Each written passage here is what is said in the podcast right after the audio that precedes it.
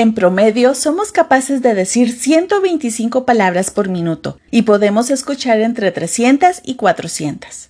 Claramente tenemos un cerebro mejor preparado para escuchar. Curiosamente, nos preocupamos más por hablar.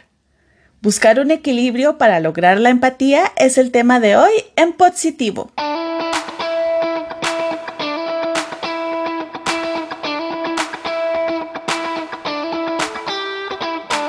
Saber escuchar es una virtud, aunque para la mayoría no parece tener la misma relevancia que saber hablar.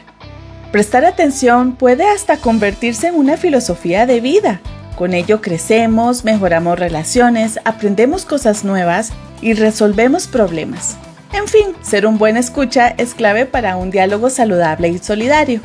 Sin embargo, cuando hablamos con alguien es fácil reflexionar sobre otras ideas en nuestra mente. El cerebro puede procesar muchas cosas a la vez, lo cual justifica vicios como los de la conversación de David y Tammy. Hola David, hey, te veo un poco triste. ¿Te pasa algo? ¿Puedo ayudar? Si quieres conversamos, aunque sea para que te desahogues. Sí, Tammy, está bien. Es que tengo un problema en el trabajo con un compa que me está haciendo la vida imposible ahí en el restaurante. Ayer Ay, qué pecado con David y justo ahora que está empezando en ese nuevo restaurante. Ay, a ver qué le aconsejo.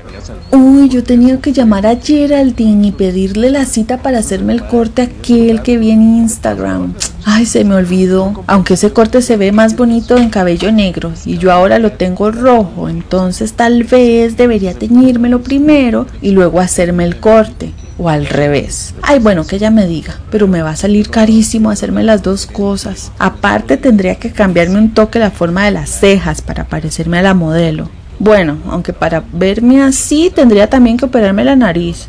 Porque tengo la nariz tan redonda. Y hablando de cosas caras, tengo que echarle gasolina al carro hoy o no va a arrancar mañana para irme a la playa. Ay. Entonces ando muy desanimado porque ya se están haciendo un mal concepto de mí. Aparte de hacer mi trabajo bien, la verdad es que no sé qué más hacer. Ay, sí, qué duro, David. Es que en los trabajos siempre pasan esas cosas. Yo lo que te puedo decir como amiga es que escuches a tu corazón y lo que vos sintas que debas hacer, eso es lo que tenés que hacer, sin miedo, y vas a ver que con eso vas a tomar la decisión correcta. Ok, gracias. Creo que por lo menos por oírme, porque no sé si escuchar a mi corazón tal vez sea la solución para que no me despidan, pero todo bien. Gracias por tu tiempo, la verdad. Ay, no, no, cuando vos querás, sabes que contás conmigo, ¿verdad? Yo siempre estoy aquí para escucharte y súper atenta a lo que te pase. ¿Cuántos hemos sido como esa amiga? Planificamos actividades, pensamos en el pasado o estamos proyectando qué decir apenas el interlocutor se calle. Una frase de Peter Drucker dice que lo más importante de la comunicación es escuchar lo que no se dice. Para esto hay que prestar atención a las palabras, al significado, ponerlas en contexto y fijarse en quién las dice, porque una frase no significa lo mismo en la boca de todo el mundo. Influye si las personas están contentas, enojadas, hartas, nerviosas. Así que la escucha activa completa los espacios del cerebro que suelen llenarse de pensamientos invasores. Por ejemplo, que alguien le diga a uno, aquí estoy súper bien, a aquí estoy mm, súper bien. Ese hmm y el cambio de tono modifica el mensaje. El reto es reducir la bulla de nuestros pensamientos para que no interfieran en la concentración que necesitamos. Otra clave es no interrumpir. Aquí entre nos yo cometo ese error de vez en cuando. Mm, puede ser involuntario y tiene que ver con las ganas de contar algo que se nos acaba de ocurrir, pero igual hay que controlarlo, esperar nuestro turno de hablar y volver a enfocarse para no bloquear las ideas del otro, lo cual molesta a cualquiera, ¿no? Aunque también hay interrupciones justificadas, por ejemplo cuando necesitamos que nos aclaren un dato relevante como un precio, una fecha o un número, o para asegurarnos de haber entendido un nombre o una palabra. Una buena práctica es suavizar la interrupción diciendo algo como, disculpe que le interrumpa, ¿cómo deletrea su nombre? También es importante mantener contacto visual para mostrarle a la persona que la estamos escuchando. Si estamos viendo el celular cada 5 segundos mientras nos hablan, esa es una muestra de gran desinterés y un distractor 100% efectivo. En resumen, para incrementar la atención es importante evitar las distracciones externas, reducir los discursos internos como los prejuicios, pensamientos, preocupaciones que no tienen nada que ver con la conversación y hay que tratar de interpretar con palabras propias el mensaje que le están dando a uno como parte del diálogo.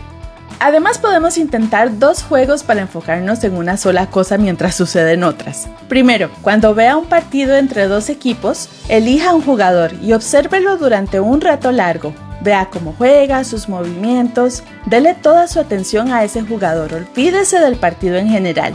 Y otro es que escuche durante 10 minutos música de cualquier género. Elija uno de los instrumentos que suenan, puede cerrar los ojos si quiere, y enfóquese en ese instrumento la trompeta, el piano, la guitarra.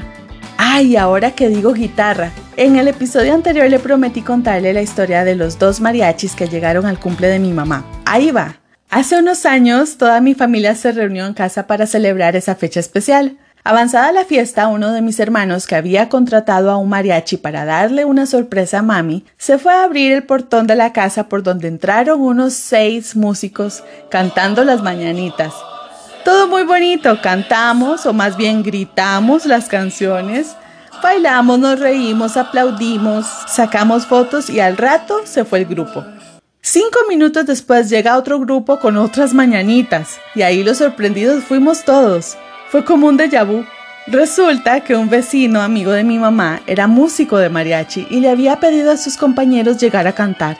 No le avisó a nadie, por supuesto. Así que no quedó más remedio que aclarar nuestras gargantas para seguir gritando las rancheras. Esa es una de las pocas confusiones que en lugar de provocar crisis lo que causó fue un fiestón. Que vivan las confusiones como esas, ¿verdad? Volviendo al tema, aprender a escuchar requiere disciplina, pero no es imposible y tampoco tiene que ser aburrido. Métale creatividad según su forma de aprender hasta que sea un máster. Todos queremos ser escuchados, por eso debemos ser los primeros en aprender a hacerlo. Y hablando de escuchar, gracias por darle play una vez más a este podcast. Le habló Lili González nuevamente con la colaboración de Rodrigo Córdoba. Gracias, Rodri. Nos escuchamos en el próximo episodio. ¡Chao!